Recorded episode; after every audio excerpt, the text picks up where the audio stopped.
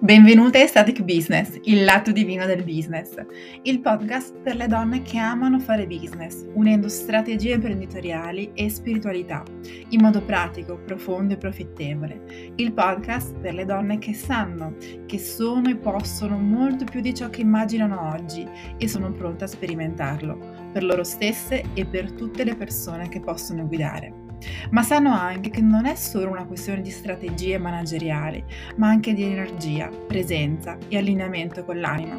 Sono Nicole Zunino, speaker e business mentor per imprenditrici che amano fare business in modo sostenibile, consapevole, creando le loro stesse regole e migliorando la vita di molti. Benvenuta a questa nuova puntata. Iniziamo!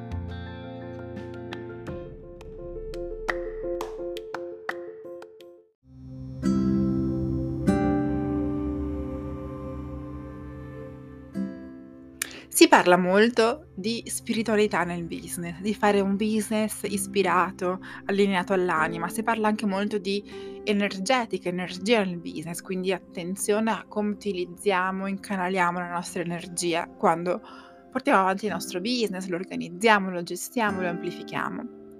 Non è sicuramente una novità, giusto?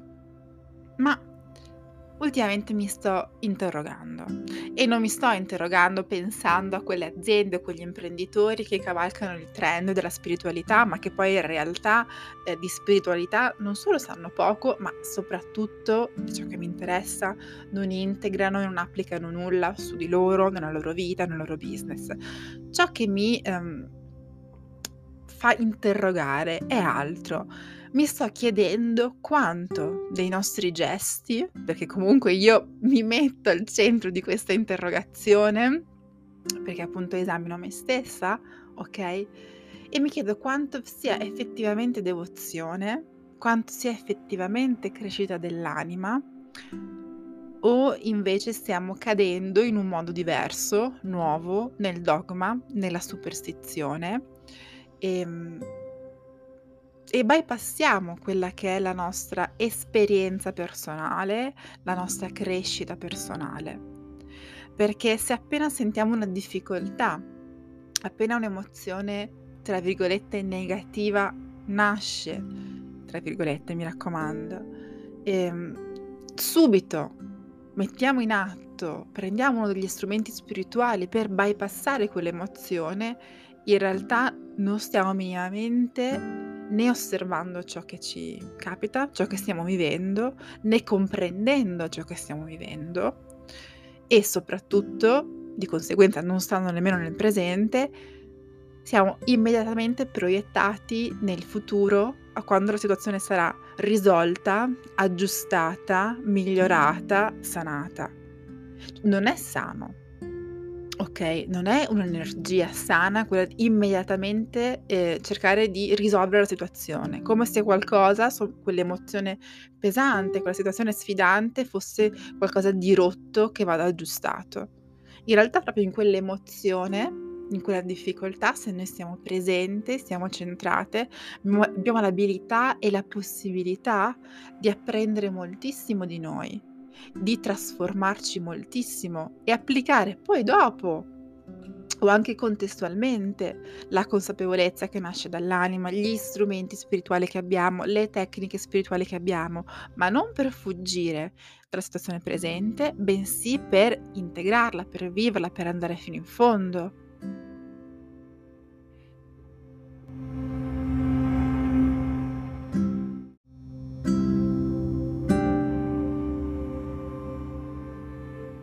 Osservando me e osservando anche gli altri, ultimamente mi sto rendendo conto di quanto ci sia talvolta la tendenza a mettere tutta una bella patina spirituale su ciò che viviamo e su ciò che sentiamo. Cioè, l'importante, prima di tutto, è che quello che facciamo, quello che sentiamo, quello che vogliamo abbia una base buona, perché già lì già lì, secondo me, c'è il seme che dice che alcune cose che sentiamo, che proviamo, che vogliamo sono buone, quindi alcune parti di noi sono buone e altre parti di noi, altre cose che sentiamo, che vogliamo, che sperimentiamo, allora quelle parti sono cattive. E quindi già qui c'è una prima scissione tra noi buoni e cattivi, ma anche tra la parte materiale che a questo punto è brutta e cattiva, sto semplificando anche per ironizzare un pochino, e la parte spirituale che è solo pura, solo luce, solo meraviglia e unicorni. Attenzione perché stiamo veramente creando una scissione non solo in noi stesse, in quello che è buono e in quello che è cattivo, sempre tra virgolette, mi raccomando, ma anche la famosa scissione che è importante invece ricucire e integrare tra mondo materiale e mondo spirituale. La difficoltà poi di portare l'insegnamento nella vita di tutti i giorni, perché la vita di tutti i giorni è dove cadiamo, dove ci sporchiamo e dove affrontiamo anche le nostre ombre, che vanno bene. L'ombra non deve essere subito dipinta di, di luce dorata e spirituale. È importante che vediamo quell'ombra, che la sentiamo, che la sentiamo proprio in ogni parte di noi stesse, senza giudizio, perché quando osserviamo qualcosa, quando sentiamo qualcosa, senza opprimerla, senza oscurarla e senza anche essere disoneste con noi stesse, è a quel punto che possiamo trasformarla. Richard Rudd dice una frase che mi è rimasta impressa. Ogni ombra contiene un dono. Quindi ogni ombra che sentiamo o che percepiamo come tale, in realtà racchiude un potenziale di immensa trasformazione. La Kabbalah stessa ci insegna questo aspetto, perché cosa ci dice? Ci dice che la luce potenziale è molto più grande della luce che noi vediamo e della luce che sperimentiamo in tutti i giorni. Dobbiamo però farla entrare. Per farla entrare dobbiamo capire quali sono i nostri meccanismi, capire quali sono le nostre parti che non sono ancora in luce e perché non sono ancora in luce. Magari c'è del trauma che deve essere rielaborato, delle credenze che vanno trasformate, delle emozioni che vanno viste, integrate, trasformate e non soppresse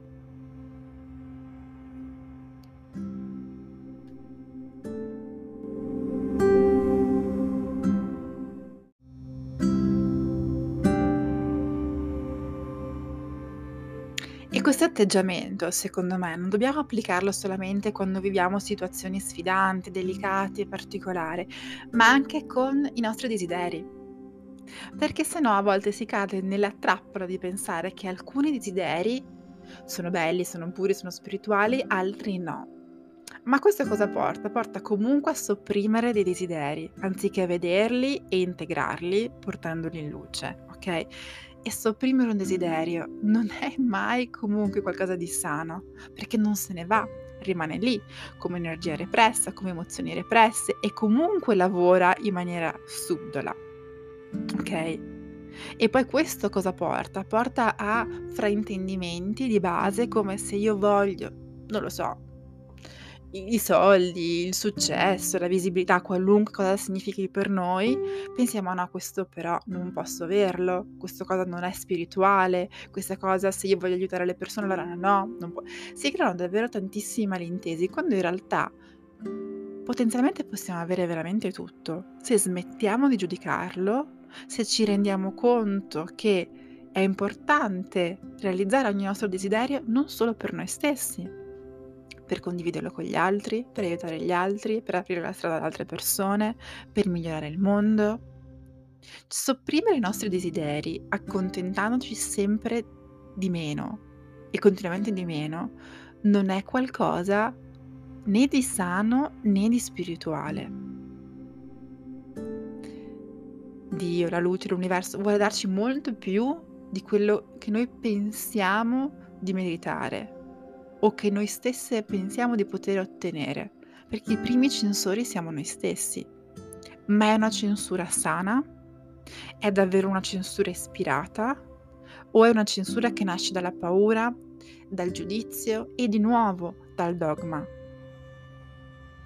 Riflettiamo su questi aspetti, perché in realtà non c'è niente di nuovo che non sia accettabile, che sia tra virgolette brutto e cattivo se non il nostro stesso giudizio, se non la voglia di dividerci in parti buone e cattive, ok? Senza vedere l'unicità di chi siamo, di quello che sperimentiamo e dei nostri stessi desideri.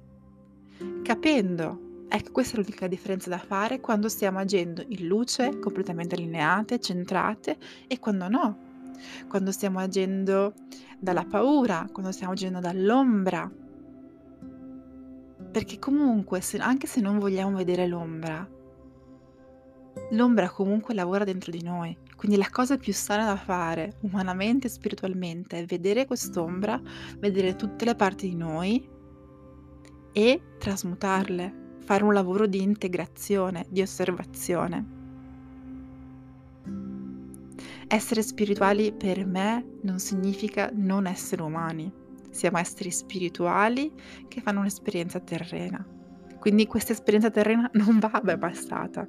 Sarebbe assurdo perché in questa esperienza terrena noi possiamo fare delle esperienze, un gioco di parole, però così è, che ci portano a evolvere anche come anima.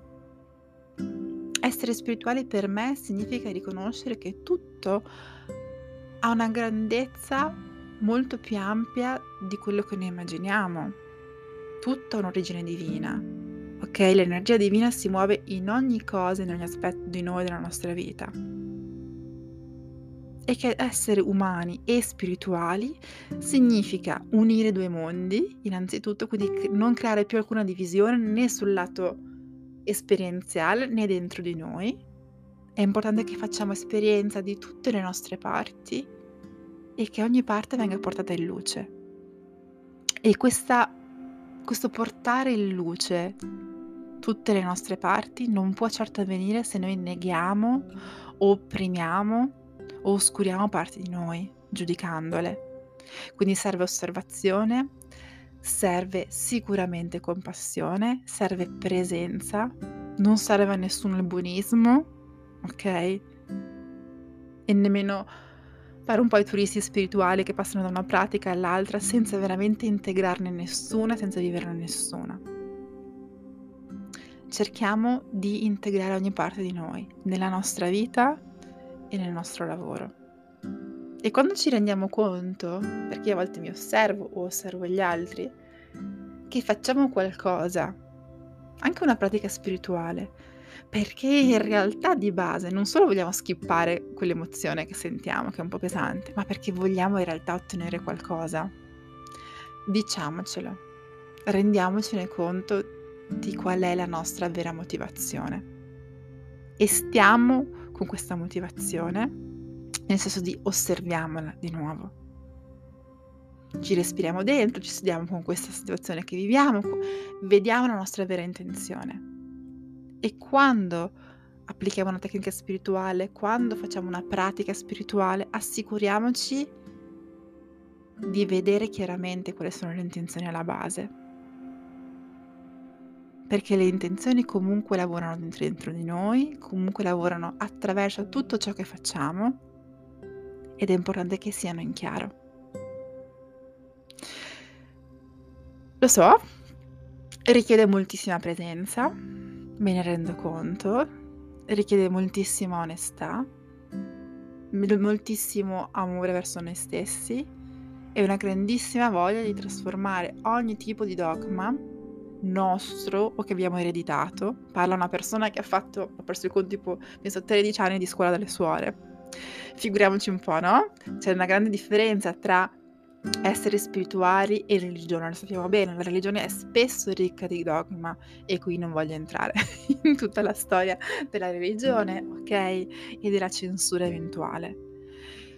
Però questo è un lavoro che va fatto di cuore nel momento in cui una persona si rende conto che la dimensione spirituale, la dimensione della crescita della sua anima per lei è significativa, è un pilastro importante e vuole svuotarla da ogni eh, falsa intenzione da ogni dogma e vuole renderla il più pura possibile perché ha una connessione profonda con se stessa, con Dio, con l'universo, una connessione più possibile autentica. È un viaggio, è un percorso. Non pretendiamo di boom, essere subito perfetti, che questo sarebbe un altro modo per skippare la nostra parte umana. Incamminiamoci e vediamo con curiosità dove ci porta. Ti auguro buon viaggio.